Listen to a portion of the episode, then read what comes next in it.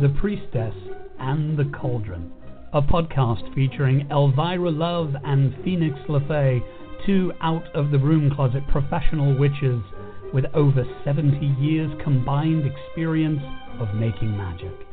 This is a show on the LMC Radio Network. During each show, Elvira and Phoenix will help you create rituals, make spells, make potions, and much more besides. They'll spend time speaking about different goddesses from all over the world, paying attention to the ancient reverence of long ago cultures and infusing it with a modern perspective. Elvira, Phoenix, take it away.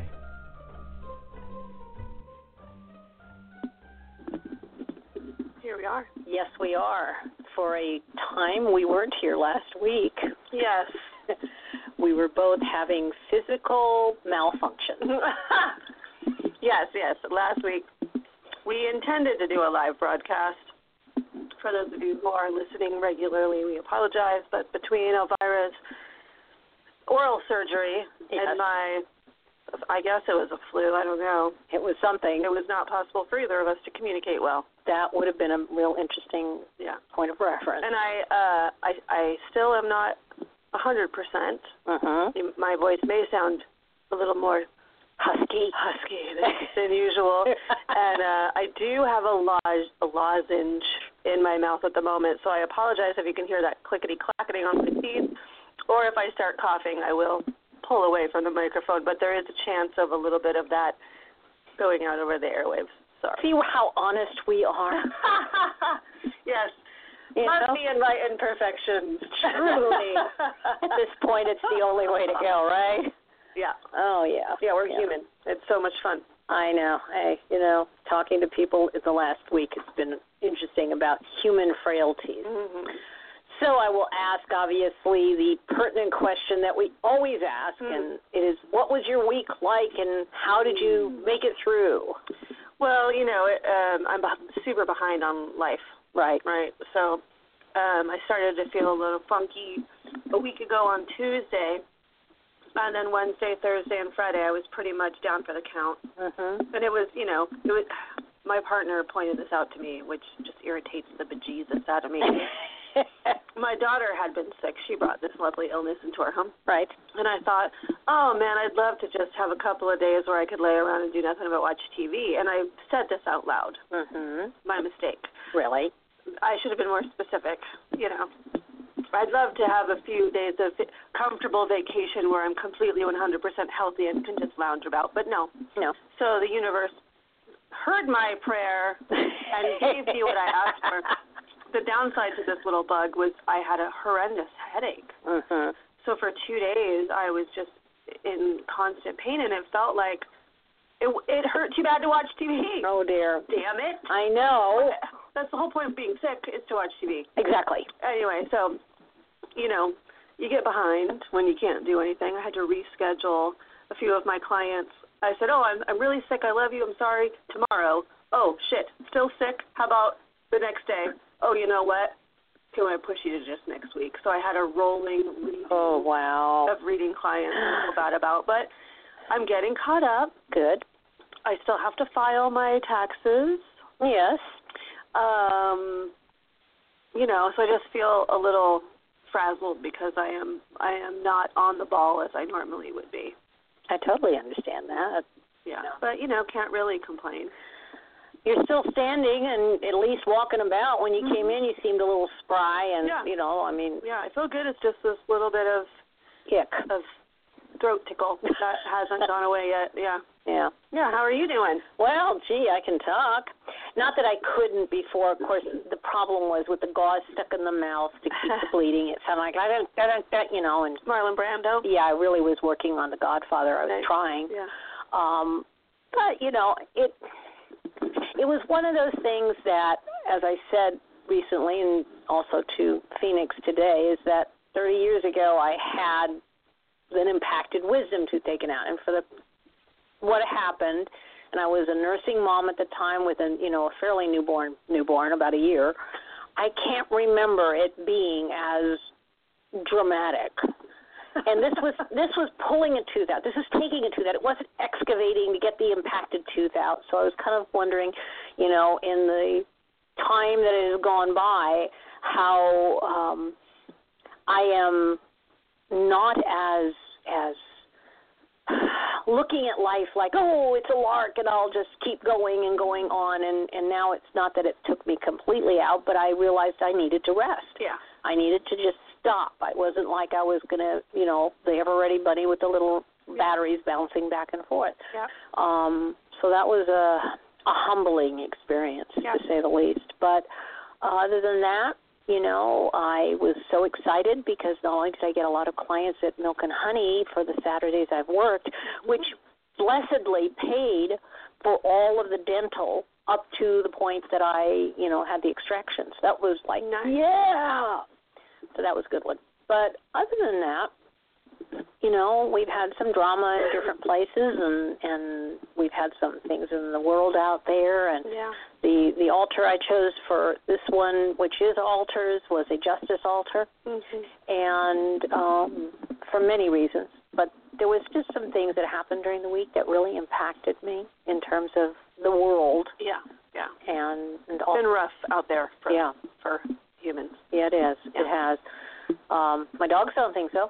They're they're probably blissfully ignorant of the process, except that obviously, you know, mom's spending more time on the couch. Oh wow, let's pile on her. Yeah. but um so that's it but looking forward to tonight's um subject and obviously um we should get into it Yeah. okay altars Altars. yay Woohoo. uh what do we want to start with Well, so this is a topic that is near and dear to my heart. Um, you know, I have a book out there in the world that I helped the birds sell altars. It's called Hoodoo Shrines and Altars, and and it's actually uh, specifically around the Hoodoo tradition. Mhm. But altars are a thing that I've always loved to Mhm. create mhm um, not just in my home, but I've I've built many altars for public ritual. I often get kind of like a vision mhm of how I see the the thing happening, and, Right. and it's like this exciting thing of of building it and crafting it and putting it together. And I've done some workshops on altar building and blah blah blah, you know. But the thing I always tell people is that I'm a Taurus mhm with a Libra moon. mhm So my sun and moon are both in Venus, and that means I like things to be pretty yes I like things to be beautiful and pretty. And so that's part and I I mean, I'm joking, but I'm also serious. Mhm. I think that's why I do have a aesthetic gift. I, I Right. just do and I'm going to own that. good you know? for you And so I feel like that, you know, that I makes it part of the fun part of, of an altar. mhm And what I find interesting in certain traditions of witchcraft, and especially in Wicca, you don't get the the eye. You you Mhm. have to. It has to be this way, mhm and it must face this direction, and the knife must be here, and the candle must be here, and it has to be this color. And right it, it's great, and there's power in that, right? Mhm. Because if we're all in this tradition, all over the world, all building our altars this way, wow, right? Right. That's really cool mhm but I also like the joy and the playfulness and the experimentation and the creativity mhm that comes from creating your own sacred space. mhm mhm So, you know, there you go that's just that's just my little thing. yeah well you know, I had a a live-in boyfriend from the time that I ended my second marriage to when I met the gentleman who would be my third husband. Yes, I'm not Zaza Gabor though. um, but and all he told me because uh, I was obviously very much into this by then. You know, I had stopped owning my store, but there were all these things I was doing. Mhm. And he looked around, and it was like there was altars everywhere. Yeah. There was altars in Yeah. all rooms, Yeah. and on and he just looked at me and he goes, "Why do you have so many altars? You seem to have, you know, a way of of doing that, and it, it it's like dissipating your power. You should just stop doing that, and you know, like collect it inside of you." And I was horrified. You know, to me, I'm glad that guy was just a boyfriend and not your third husband. uh, yeah, well, there are a lot of other reasons why he didn't make it to the third husband Yeah. level, but he so obviously doesn't get it. No, he didn't.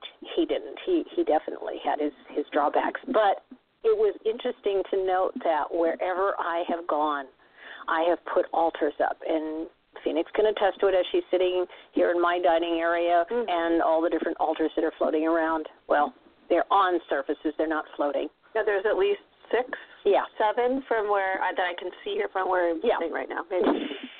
that one up there, yeah. Um, so yeah, that it it just it's like to me, people put little figurines down and Yeah. and make little uh, you know things that they like to make pretty. Yeah. Um, to me, altars are it. Well, and that's the great joke, right? That you could, you'll know a pagan's living situation, or that you'll know you're in a pagan's house because there's altars on every available surface. Exactly. So we don't, you know, that's that's it. So altars are a very much part of my life as much as you know you have your obvious, you know, because I have been in her house too, and it does have the same flavor. Yeah. You don't miss out on making sure there are things there that are either devotional or working. Right. Mhm. Yeah. Actually, I was um, I was gifted this beautiful roll top desk Mm-hmm. and it's uh, you know one of those cool roll tops that's got lots of little cubbies Mhm, and drawers mhm. and stu- I love stuff like that. And that's become kind of my hoodoo altar space. Mm-hmm. Um, although I will admit it's not super traditionally hoodoo. I've got an Aphrodite and a Kuan Yin. But they help me. Aphrodite and I like that's when I do love work for clients, I call on Aphrodite. mm-hmm. So we have a working relationship. Mhm. So she's on that part of of my hoodoo space that is for my love work. Mm-hmm. And then I do, you know, a lot of healing and uncrossing and things like that, and that's where I call on Kuan Yin. So I have Mhm. this sort of anyway, blah blah. But um Mm-hmm. this whole roll top desk is quite big and heavy and it takes up a lot of space.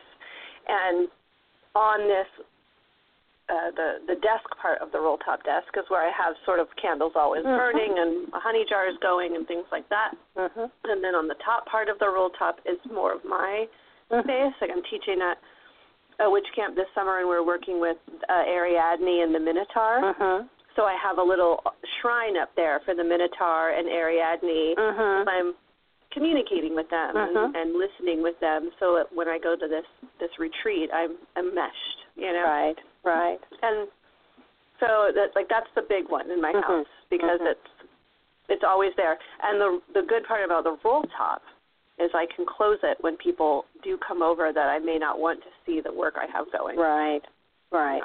Yeah. Well, see, and there are all these ways we we make them. Yeah. You know, a way to blend in. It Yeah. depends. You know, when they come to my house, they know they're going to come to a place that's got everything, and you know that I don't have very many people that I'm concerned about not knowing what I do or or concerned about what I have. Right. Um, but let's talk about how how do you discuss building an altar or putting up something for a client that wants to do work? Well, um, for those of you who are familiar with Catherine Ironwood and and her teachings around hoodoo, she talks about lasagna. Right. Mhm. You have to know the recipe Mhm. um, before you start messing with it. You need to understand the origins. Mm-hmm. And that really got me thinking when I was working on the book, because Catherine Ironwood is uh, through Lucky Mojo is who published my book, right? Mhm. So I, she had a huge amount of influence, obviously, on how I wrote it. But I sort of think of it building an altar like a pizza, Mhm. right? Mhm. The crust is the first thing, and the crust is your surface. So it could be a table, it could be a bench, it could be the corner of a desk, it could be this whole this whole room. Mhm. But the foundation, the thing that you're putting your altar on, is the crust, Mhm. right? Mhm. So that's the first step, and it could be literally anything. Mhm. You know, Mhm. you could have a a little stand in the garden. You could have a corner of your kitchen counter, like Right. literally anything. Let yourself be creative. Right. Uh, and then the sauce comes next. So what is this altar for? Is Mhm. it for a specific goddess? Is it for a spell I'm working on? Is what is it for? Mhm. And then I put something down. Actually, that's not true. First I cleanse. That's it. Good idea. First I cleanse. So whether that's saging or using Florida water or some other neutralizer, I Mhm. neutralize the space, Mhm. especially if I bought it at a thrift store, which I get a lot of stuff from. thrift Mhm. stores. think we all do. That's one of the reasons why I avoid thrift stores with a plague passion because I know I walk out of there. It's like bookstores, you know. Those are my two downfalls. yeah. But so then you you cleanse it. Cleanse it. Then you start adding the things that are going to feed the energy of why you're building it. Mhm. So, you know, for example, if you're going to build a, an altar for a love spell, then you Mhm. might consider putting down um, some powder, Uh-huh. some love me powder, or some other powder that's been charged with a specific intention. Uh-huh. or maybe some rose petals that have been dried or be creative you Mm-hmm. know it could, it could be anything but it's the first uh, intention it's the first step it's the first energetic of Mhm. this is what this space is for Mhm. right Uh-huh. and then you have a choice do you want an altar cloth or not to altar cloth right you don't have to have or to have not. yeah exactly but if you're going to then that's another uh, thing that you can have correspondence Mhm. that i've been trying to Mhm. pull Well, there you go. another thing that fits into the correspondence. So uh, uh, red or pink for love, or one with little hearts on it, or Mhm. you know whatever. Again, this is an opportunity for you to be creative, Right. right? Then you add all the tchotchkes, Uh-huh. you know, the statue or the candles or the incense bowl or the stones or whatever. I mean, that's Mhm. really when it becomes an opportunity for you to be super creative and to Mhm. put it out in a way that you find aesthetically pleasing. And I think Mhm. that that is the most important part of creating an altar. Unless you're creating an altar for a specific tradition, which we can talk about in a minute, Right. but if you're building an altar for a spell, if you're building an altar for a shrine, if you're creating a space for a specific deity, Uh-huh. you want to find it pleasant to Uh-huh. look at. Uh-huh. You want to enjoy spending time there. Uh-huh. And so arranging your stuff in a way that looks pretty, Uh-huh. arranging your stuff in a way that you find pleasing, and having items that you Uh-huh. find pleasing to Uh-huh. look at. So, you know, the thing that I often get asked about is okay, well, what about money? you know, I want to build a shrine to Hecate and I don't have a hundred bucks to drop on some beautiful statue. You Uh-huh. don't have to. No, you don't. I found a little wooden statue at a thrift store for a Hmm. dollar. Wow. It's just an it's an it's an old lady, Mhm. right? And I I think originally she probably had a rucksack or something Mhm. that's been broken up. It looks like Baba Yaga. Uh-huh. It looks like Baba Yaga. So she's become my Baba Yaga statue. I cleaned her off. I called on Mhm. Baba Yaga. I said, "Here, this is for you. I love you. I honor you. Please spend time with me here." Uh-huh. And there you go. Uh-huh. Right. So again, be creative. Uh-huh. Go out there to the thrift stores and find candle holders that you like, or plates, or bowls, or you can even find cauldrons Right. or cast iron dishes Mhm. to burn Mhm. incense and stuff. And Mhm. so it it doesn't have to be um, an expensive process. No, and I think that um, the most exciting part is finding those things. Mm-hmm. I know that when I used to go up and visit my friend in Oregon, we would go to a couple of these stores. They weren't really thrift stores. They were, but they were used Yeah. things. They were antique stores, Right. but they weren't like the high end line antiques.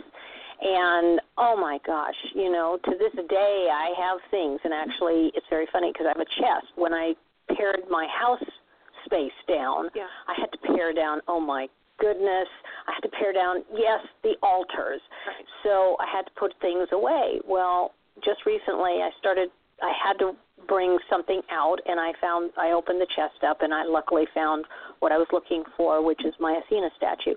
Um but I realized how much of the stuff I had put in there and it wasn't like I opened everything up, but I realized that that's a lot of those things are things I got when I was there. And it was amazing Yeah. how you know, they're little treasures. And depending on how creative you are, Mhm. you you can find a statue that it's just a generic statue. There's lots of generic statues out there, right? Oh yeah. And if there's a specific goddess that you're working with or you want to build a shrine to, then you say, "Hey, lady, I'm working on this shrine for you. Help me find the right statue." And Mhm. then you will, and you'll Mhm. find the right statue. And then you can paint it Uh-huh. or um, put a, a bronze on it so it looks metallic if that's Mhm. what you're into. Uh-huh. Uh, you can adorn it. You can put clothes on it. Like there's Mhm. lots of ways to decorate a, a sort of ho hum, not so impressive statue that you may pick up at Right. a thrift store and Right. make some something beautiful. Exactly. Actually, in in the more ancient times, they would they would Yeah. put clothing on Yep. their statues. And then uh, each year they would clean the statue. They would take the old clothing off and burn it, and the new clothing they'd put on. So there was a whole ritual around that Mm-hmm. Exactly. process. Exactly. So And you know the shrine. I keep referring to shrine. So in my mind, shrine is a space you've set up for deity, and Uh-huh. altar is a space where you're working. uh So yes, those terms can be used. Like an altar can be used interchangeably for either a working Mhm. space, a spell space, or a shrine. right, But in my mind, a shrine is specifically for a deity. right. Uh, and I forgot where I was going with that. it's okay. We'll find another place. It'll come back. but I think, well, and it's true because you know the um, in the Strega tradition, it's the the lare is the you know the uh, house spirit, Right. spirit that guards and is part of the family of the house, and they have a shrine, and it's you know that does have certain things, and it has to have pillars, and it has to have a certain depth, you know, in terms of that. But um, truthfully, it is set up specifically for that, and they o- they offer you know food to Yeah. the spirits. It's milk and hon- believe it or not, milk and honey, Sure. and so it's fascinating because. I was looking at when we were talking about doing this. I started looking at the different traditions Yeah. that I have, you know, participated in or that I have been interested in, and I found that that was an interesting one. I sort of have a shrine of that nature. Um, it's interesting that the particular Lare uh, ha is a is a statue I got at the Renaissance Fair, Mm. and she's the the um, angel of wisdom is how she was presented.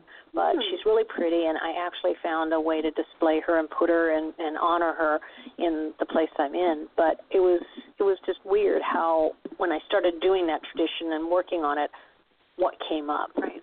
But um, so shrines are shrines are I think we would classify them more like devotional altars. Yeah, absolutely. You know. You- Yeah. Yeah, and that's, you know, with a shrine, with a devotional altar, a space that's dedicated to a specific entity, to me, super, this is so my opinion, it's much more important to keep that space active, Mhm. right? If you if you build this beautiful shrine, this beautiful altar to this goddess, you want to foster that relationship, and that means spending time there. That Mhm. means meeting offerings on a regular basis. That Mhm. means keeping it clean, and that's all part of developing the relationship with that goddess. And those, I mean, really, w- if you've had a long relationship with a goddess, it's like any other relationship. It's so easy to take it for granted Mhm. it's so easy to let it get dusty or go oh bridget knows that i love her i don't need i like i have a bridget altar right now i have a few of them but this one spec- specifically i always give her whiskey and i haven't in like a month because she knows i love her that's so bad Mhm. so bad Mhm. i've got major guilt about the fact that i ran out of whiskey for bridget you know Yeah. it, it feels disrespectful Mhm. and so I feel like if you're going to build a devotional altar, if you're going to build a shrine for a deity, you Mhm. better be prepared to do that work. Mhm. And it can be a drag, and it Mhm. can be time that you don't have. Mhm. And if that was your lover, your partner, your child, and you weren't setting aside time for that relationship, you're going to have problems. Mhm. It's the exact same thing with deity. Mhm. You have to make time for that relationship, or it's not going to be a healthy relationship, Mhm. you know? Mhm. So I feel like shrines are a little bit more intense Right. than than a working altar space Right. or a ritual space, you know, because those are temporary. They come and they go. You do your spell and then you take the altar down. Right. You do the ritual for the for Beltane and then you take your Beltane altar down or Right. whatever, Right. you know. But if if you're dedicated to Bridget and you stop giving her whiskey, Mhm. you might be in trouble. Mhm. I Oopsie. think I might have to stop at the store on the way home. I think so. I have Canadian whiskey, but I feel weird about giving her Canadian whiskey. You know, like she'd be like, "Where's the real stuff?" Where's my stuff?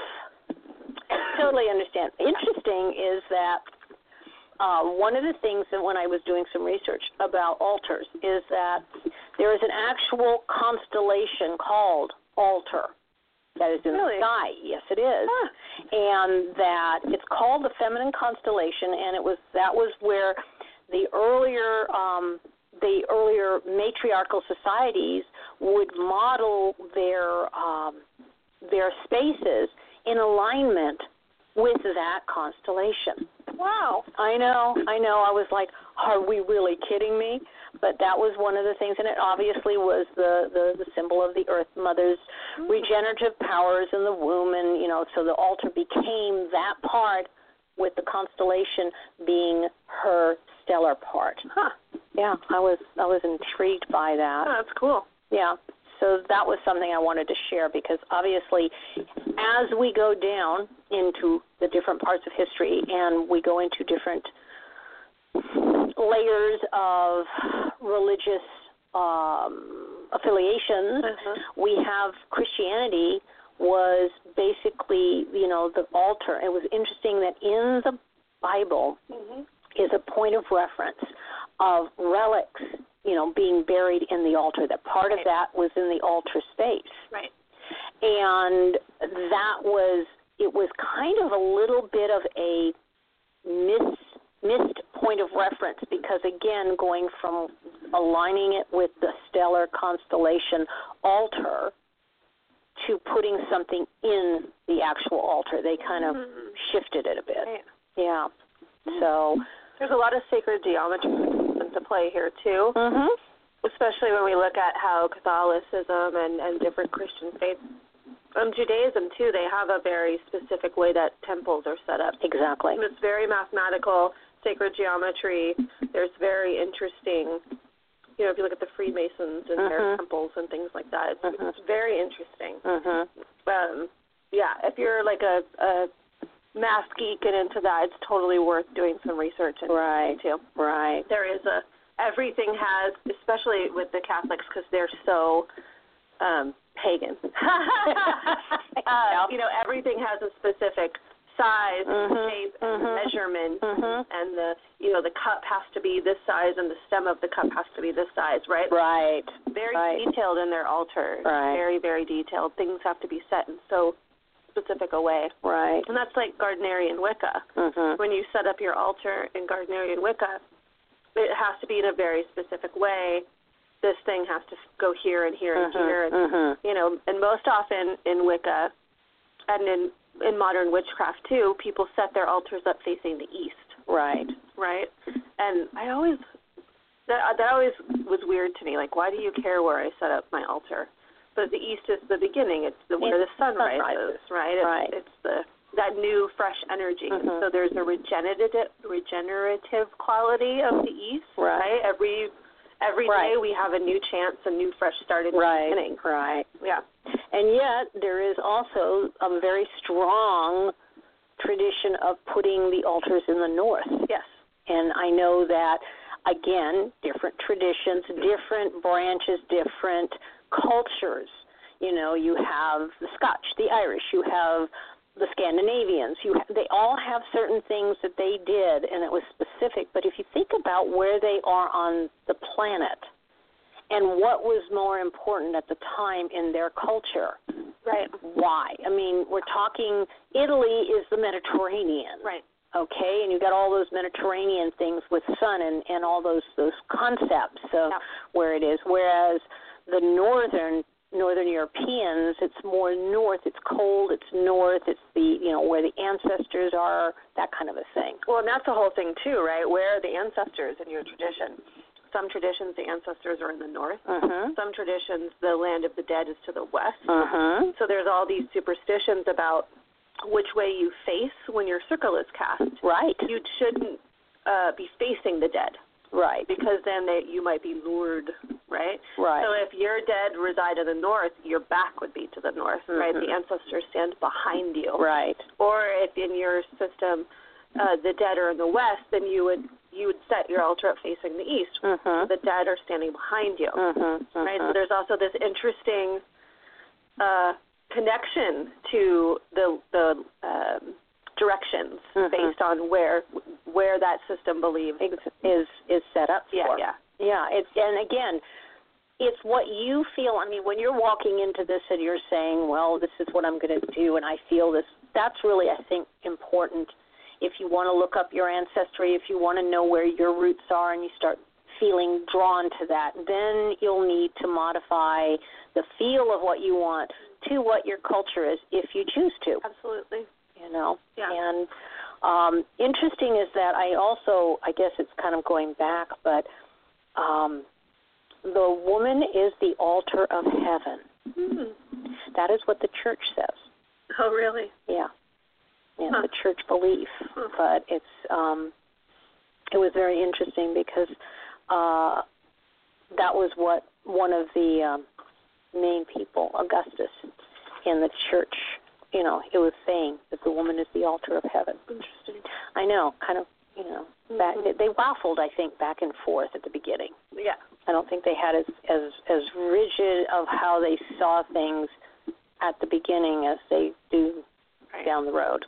Yeah, it's So- interesting. I- You know, I'm not, I was not raised in a Christian household, uh, and I find Catholic churches to be super cool, Yeah, so do I. super cool. And um, I just was watching a video earlier today about Grace Cathedral, which is a beautiful church in San Francisco, Mhm. and it has a labyrinth inside and outside. Actually, Mhm. two Yeah. different labyrinths, but Actually, they have two different labyrinths yeah. outside. Oh, right. Yeah. Neat. I've Yeah. only seen one of them outside. I thought there were two. There was one inside, and then there was another one, and I thought they had another one. It's possible. Anyway. But the thing I like about the Catholic, I, well, there's just something about a Catholic church, and especially I think Grace Cathedral because it is in San Francisco, so it's a little bit more of a progressive Mhm. part of the world, and Mhm. it seems so open. It's, it feels so interfaith to me, even though Mhm. they hold Catholic Mass there every Mhm. Sunday. But they have these little pockets around Grace Cathedral, and I know other bigger Catholic churches do this too. But there's there's the Mary Magdalene Chapel Mhm. you know, there in the Grace Cathedral, there's a chapel specifically for those who died during the AIDS crisis. Mhm. Uh, Mhm. and it, there's just something about going to this sacred place, going up to this sacred altar that is taken care of beautifully by Mhm. the devotion of the people who are in that church Mhm. and lighting a candle and just sitting in meditation. Like Mhm. there is I wish there were pagan temples like that that you know that were easy to get to because most of the places that have built pagan temples are in the middle of nowhere. That's true. But there's just something very soul fulfilling, Mhm. you know, to go into a Mary Magdalene temple and Mhm. sit and know that this is a place for women and to light Mhm. a candle and Mhm. to be in that space. It's really Mhm. cool. Yeah. Yeah. It's well, and they're very much.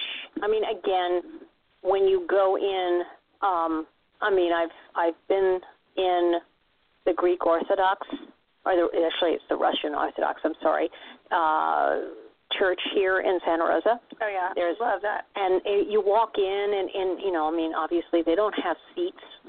And they have benches on the walls for old people if they can't stand, but of the different icons, the painted icons, and Mhm. you know, to me, going in and looking at their philosophy in practice, yeah. and um, then of course, you know, the churches that we have, whether it's the more modern ones or the cathedrals or the the temples or the you know traditions that are there.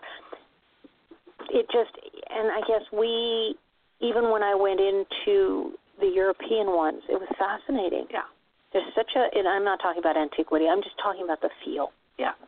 You know, so I think that when I look at altars in terms of that, I look at my home Right. as that. It's a cathedral. It's Mhm. a, it's a sacred temple. Yeah. Um, you know, and I think that's part of why maybe I do so much here because I may not have little sections that you can walk into, Yeah. but you can set up different things Right. that represent are important to you. Absolutely, and anyone's home can be that way, and that's sort of how we hold milk and honey as well. Mhm. So that's the first thing I tell someone who's you know just we just got a new employee at Milk Mhm. and Honey, and oh, this is, Milk and Honey is a temple, and Mhm. when you are there, when you are working, Mhm. Mm-hmm. you are the priestess of that temple. Mhm. And we have we have shrines, several different shrines for different purposes. We have a community altar where people come Mhm. and light candles and write petitions and prayers and Mhm. you know we're we're working that energy and that's the same i think with a lot of pagan folks and witches homes is we have Yeah. these these shrines these areas that are dedicated to specific spirits specific energies places where we're working spells Mhm. and so our home becomes a temple and it and really it should i mean it, Right. it's a sacred space Uh-huh. You come in from wherever and Mhm. you become. I haven't quite gotten the the take your shoes off and and walk in and that kind of thing. I can understand it. I Yeah. I understand it on many different levels, practical and otherwise. Um, but I guess the way that our life runs, I don't practice that. Yeah. and my home has to accept that as part of it.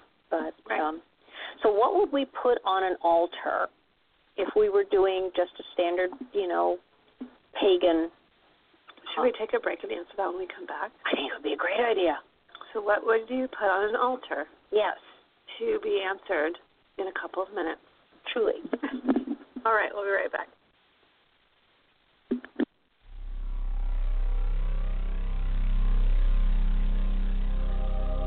You're listening to The Witch, The Priestess, and The Cauldron, a radio podcast on the LMC Radio Network.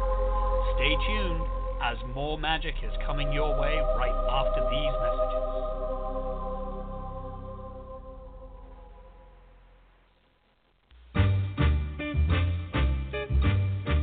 The LMC Radio Network is a media alliance whose excellent shows include The Lucky Mojo Hoodoo Root Work Hour with Catherine Ironwood and Conjurman Ali, Sundays 3 to 4.30, Candelo's Corner with Candelo Camisa and Michael Carell, Mondays 5 to 7, The Crystal Silence League Hour with John St. Germain, Tuesdays 5 to 6, In the Streets with Beverly Smith, Tuesdays 6 to 7, The Boxu with Madame Naya and Jaya Danya, Wednesdays 6 to 7, The Now You Know Show with Professor Charles Porterfield, Thursday 6 to 7.30, The Witch, the Priestess, and the Cauldron with Elvira Love and Phoenix LaFay, Friday 6 to 7, and Liquid Libations with Andrea Western, Saturdays 5 to 7, all time specific, add 3 hours for Eastern, sponsored by the Lucky Mojo Curie Company in Forestville, California, and online at luckymojo.com.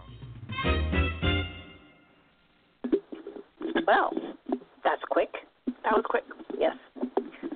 Putting something on an altar. Yes. We talked about whatever cloth and whatever Mhm. way of putting it together and statuary. Yeah. Um, I know that we talked about all of the tools that we uh, have built up over the, the various Former episodes. radio shows. Yep. Yep. So you would definitely consider a cauldron or a chalice Yeah. or your, you know, for the element of water and, you know, your athame and your wand and Yeah. I don't know about the sword though. You know, I mean that's unless you have a big If it fits, sure. picture. And then you'd have your um stones and your earth aspect Yeah. and salt. And so I did find out one thing, you know, and it's funny because I always have learned to do, you know, the salt bowl and then, you know, you your circle with the, you know, how you cast your circle. But one of the things I was reading was about the salt and how they put it in a manner around the actual altar working space Hmm. to contain the energy, not to protect it from negative being. Right. And that was, it was, you know, again, a very simple refocus. Yeah. Instead of that, which obviously so much fear that we can put up, but if you think about it, you're doing a container rather than to contain the energy, to make it more powerful. Yeah. So when you set your altar up and however you choose to set it up, whatever direction and and all that, you're you're containing an energy on that altar. Right. And like for me, I'm thinking of it as this beacon of light or beacon of Mhm. energy that you start working with, impulsing this to to bring in whatever that situation is that you're working on. I think um, I, I think that creating a circle can be looked at both ways, and I Mhm. definitely have heard. I think this is a tradition thing too. Like Mhm. some traditions are very clear. Like we are building a container to keep our stuff uh, contained, Mhm. so we have kind of like we're building a, a battery, right? Right. We're we're building up that energy, and then when we determine it's time, we will release that energy Mhm. where other folks or traditions or systems are, are creating a circle, creating a container to keep forces out. Because Mhm. the belief is when we create sacred space and we're doing ritual or we're doing spells or whatever, we become sort of like a a, a beacon and it draws in the attention of Mhm. entities that we may not want paying Mhm. attention to us, right? Mhm. So I don't know what my personal opinion is on that. I think I go back and forth, but it's definitely something to determine before you create your circle. Right. Do you think you need to create a protective barrier, or are you creating a container, or both? Right. Mhm. Because that's going to impact how you create your container. Right. Yeah. And obviously, creating altars or working devotional altars within your space. Now, I when I work with clients, a lot of times they are doing things with members of the family or other Yeah. people that they don't want to know. So it isn't like they can put it in their bedroom and nobody will go in. So a lot of times I will downplay the a, the specifics. I will give them a particular candle. Just light it. It's no, you know it doesn't have to have a color. If you really like it, fine. But you know light it. You know do this, and you can put you know some things under uh, a cloth so that it, it's Yeah. not necessarily visible. And sometimes Yeah. people have to do them so that you know they're as we have found we go to places where you can't burn candles. So LED lights are are the secondary best thing Yeah. in the world. And I think that comes down again to what is the purpose of the altar I'm creating, Huh. right? Am Uh-huh. I am I doing this ritual this one time and then I'm going to take this down and dismantle it, or am I Mhm. building a shrine to Hecate or Mhm. whatever? Mhm.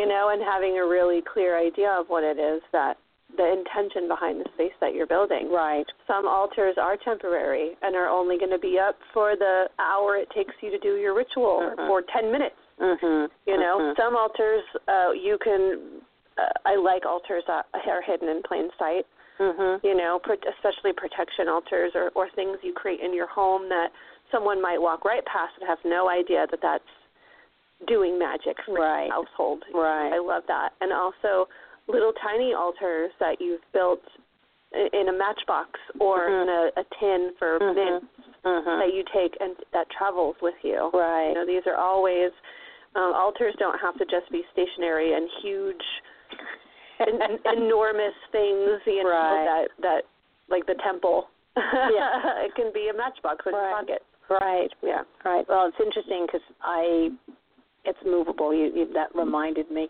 Um, I do that with my car.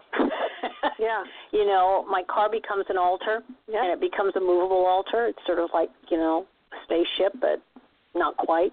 And you know, I don't necessarily have different things that are very obvious. I mean, I have a ton of stuffed animals in the back, or dragons, and and, Right. and I have a little. I had a shell that had you know an abalone shell that had all these different sacred things in it that were like part of the the spells that I you know and the the devotional things I would put in there Right. um, and it's it's been very interesting when I did that what I was thinking at the time because I was driving to Oregon and back. I was driving a lot, Yep. so I wanted it for the protection, but I also felt that it was a way of making it my chariot, and I was Right. you know sacredly doing this journey, which was for the most part I was doing it to work with the the people up in Oregon that I worked with. So, um, but it's it it can be anywhere. It can be anything. Absolutely. It is. Uh, I mean, we've obviously, as I said we, previously, we've given tools, we've given structures, but a steak knife or a regular butter knife or anything that you feel you want to put in a specific area can be the part of what you're building Right. it it really is the intent of what you're trying to do and how you can do it within the context of what you're doing sometimes it's you know too public Right. and people don't feel they want to do it that way Well, and if you're doing spell work or some sort of ritual that needs to stay hidden, I mean that's part of witchcraft. mhm you don't want to carry around a billboard that says i'm working a spell right now ask me all about it you know that's that's diffusing the energy of your spell which we talked about all of this on our show on creating a spell right right but you don't want that you want it to be quiet and hidden Mhm. and just for you or the Mhm. group of people that you're working with mhm so making it something that's hidden in plain sight or Mhm. something that's small mhm or you know just having a a candle you know there are so many decorative candles i admit that i love target i admit it and if you go to tar- any target in the freaking world There is a whole aisle of Mhm. nothing but Candles of different sizes, shapes, colors, and scents. It's like exactly. cheesy candle overload. It is. It is. So people are de- people are decorating their homes with candles, never with the intention to burn them. Mhm. Right? It's just for pretties. Mhm. There's no reason that you couldn't have a candle in your home that looks just like a decoration, Uh-huh. a lovely tchotchke that's on your kitchen table as Mhm. a centerpiece. Mhm. But you know that that's something else. Uh-huh. You know. Exactly. Yeah. Absolutely. Exactly. And I think that that is when you talk about, you know, when we we thought about altars as as being a, a show, and I was thinking, well, yeah, I mean, how do you explain an altar? I mean, you can only say so many things. Um, because then you have you know like visuals like this is what you do and you know Right. you can play and all that but i think it's what do we feel an altar is an altar Mhm. can be something special it can be something ordinary it can be uh, in a window as on a windowsill it can be you know a believe it or not, um, I have what would be considered an altar out front. I have a Mhm. a bird bath, and I have you know the the the icons of the sun and moon, and then I have you know something else over here and the plants, and um, you know it was I had a statue until one of the myriad things that happened in this place somebody stole it, which I thought Ah. was hysterical because it's a concrete statue. I gotta say, man, people who steal stuff from metaphysical shops or or things that are clearly magical in some way Are shape, or form. stupid. Yeah, You know, bad. bad. I mean, just you cannot believe the dynamics. I mean, it, it's it isn't w- exactly the the fact that somebody's going to do bad juju. I mean, they can and Yeah. probably do, Yeah. but the idea of what that energy is imbued with Right. whatever it is, it Right. doesn't matter, and how that energy has been stolen Yeah. and what it does. Right. It's just like, I always think about uh this is sort of a non sequitur, but whatever. That's what we do. yeah, we do. Uh, I always think about the people who know that there's a curse from Pele if you take any of the rocks from Hawaii Mhm. and how people still do it Uh-huh. even though they've heard the story of people who leave Hawaii having stolen rocks and then mail them back. Oh, yeah. because they've had nothing but bad luck since they left. Yeah. You just just don't do it. Yeah. Just don't take it. Yeah, yeah.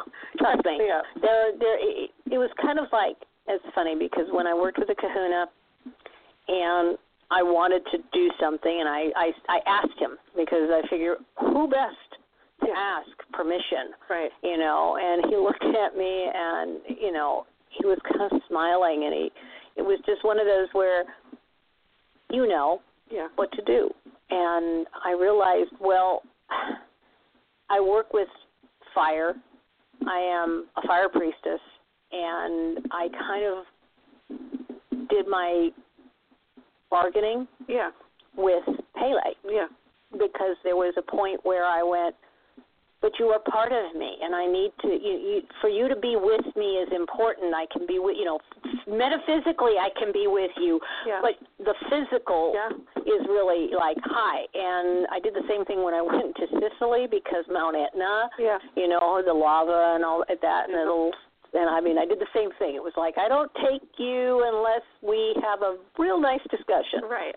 and then because this is where my heritage is, um, my roots and one side, we kind of discussed the the pros and cons of it. Right. So, um, but it was interesting because yeah, man, Kahu told me how many people, Yeah. or even his own students, would Right. mail them back to him. Right. Yeah. Yeah. So it's it's funny. and it's and it's true, but it's in anything. It's you know if you ask permission Right. and treat it with sacredness. Right. I think it would be again the same process. Yeah. So yes, it's a non sequitur, but it does.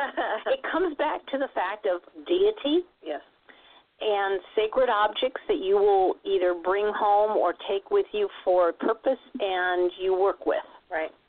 Yeah, and if you are building a shrine, if you're working with the deity, having something on your altar that connects to that deity, yeah, a statue's great, but but what else? Right. You know, and And if you uh, can get a hold of something that is from the origins of that goddess, like there are uh, candles you can purchase. If you can't, for example, Bridget, right, Mhm.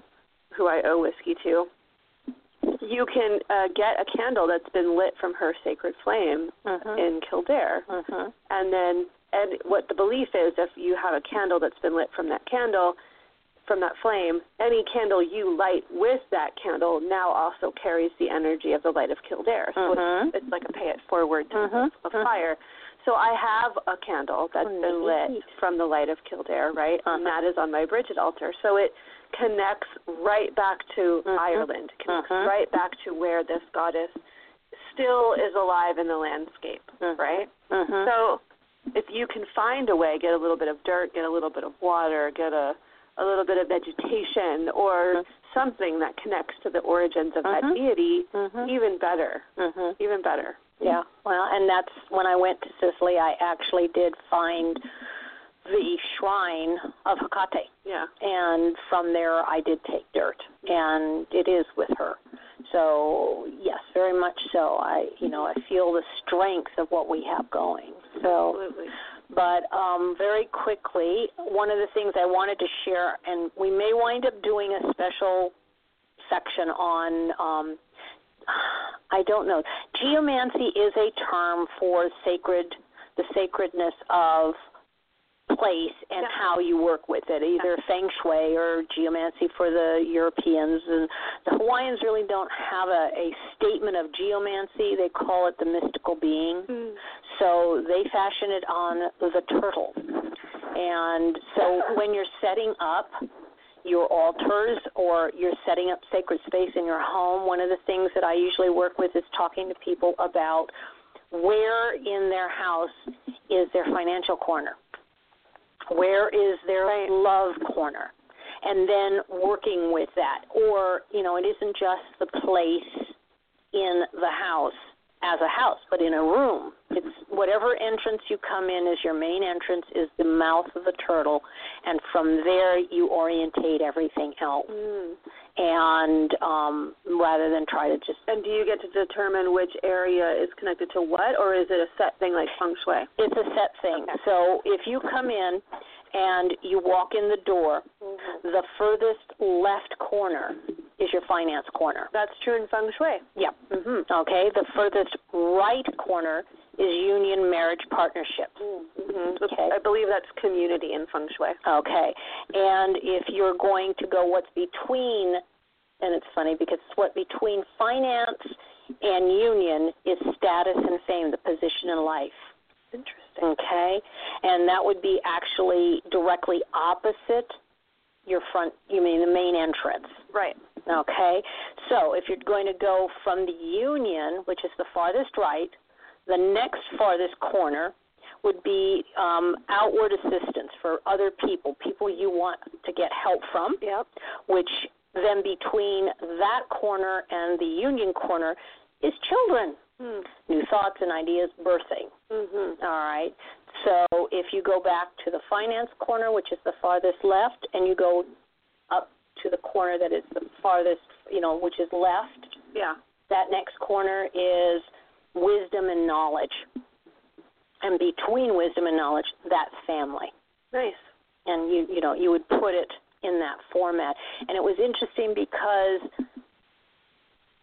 technically there should be only one way in and one way out.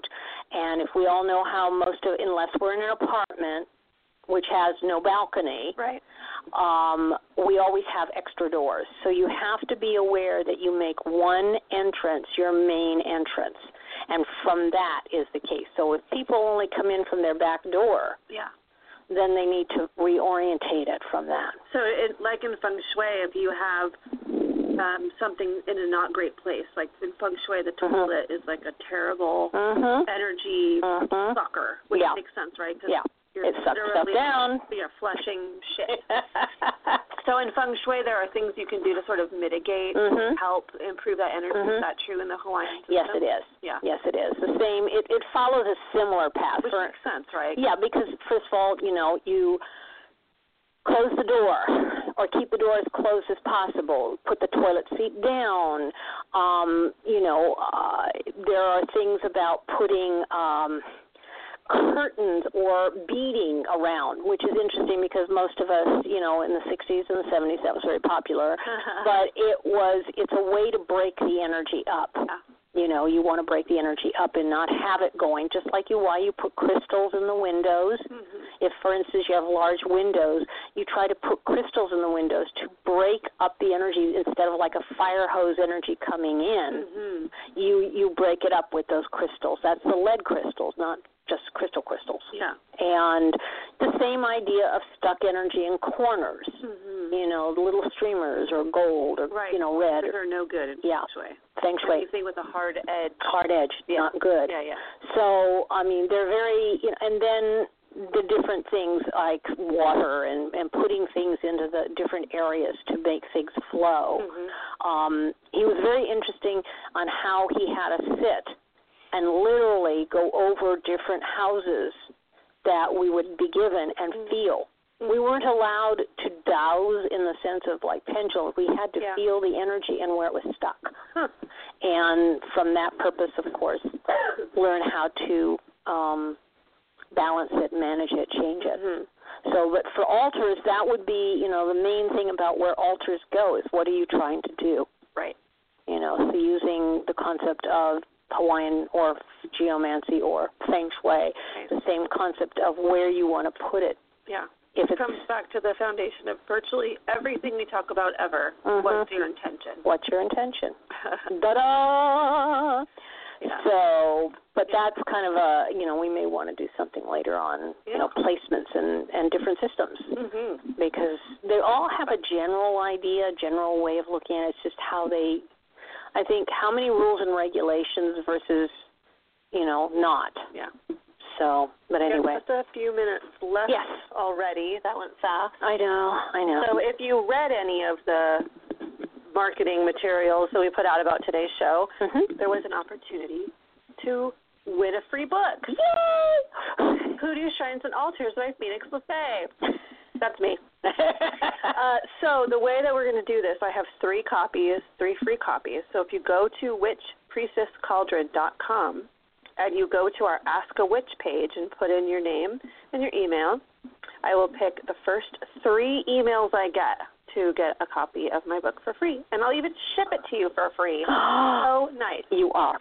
That is Anyway. so nice. So yeah, go to our website, and on top of that, go to our website, witchpriestesscauldron.com, and go to our Ask a Witch page and put in a question because we're going to continue to do that segment Mhm. pretty regularly, the Ask a Witch segment. Mhm. So if you'd like a free reading online or on air, Mhm.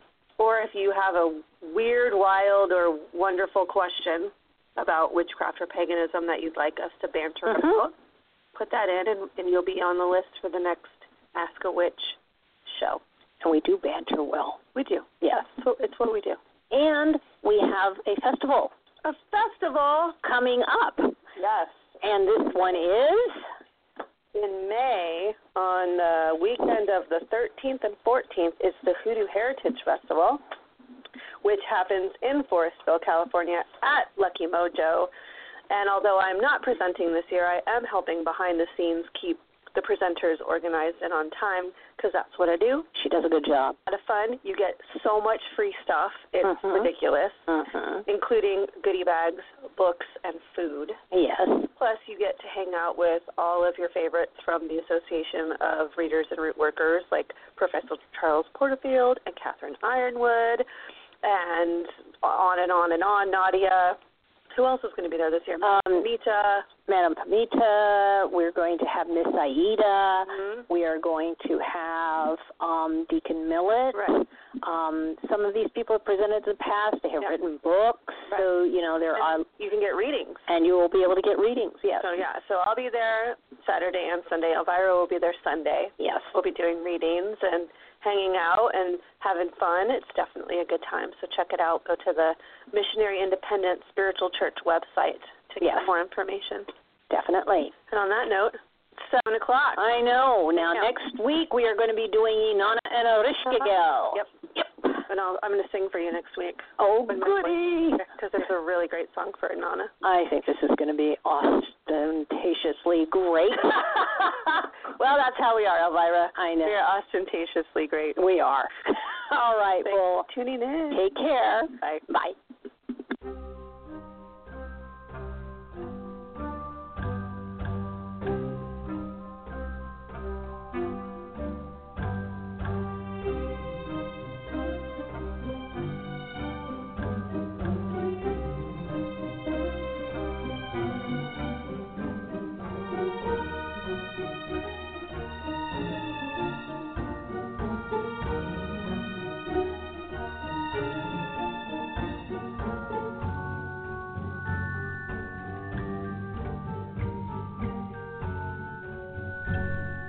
Thank you for listening to The Witch, The Priestess, and The Cauldron, a radio podcast on the LMC Radio Network.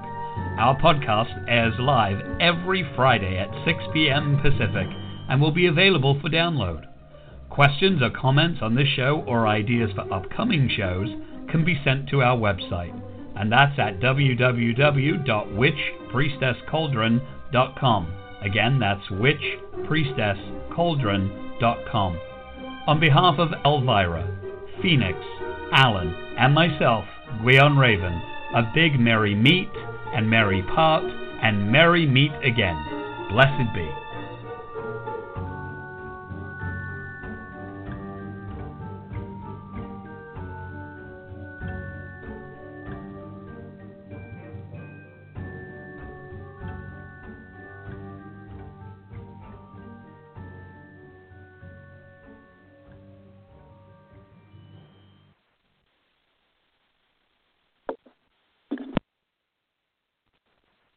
Lucky Land Casino asking people what's the weirdest place you've gotten lucky? Lucky? In line at the deli, I guess? Aha, in my dentist's office.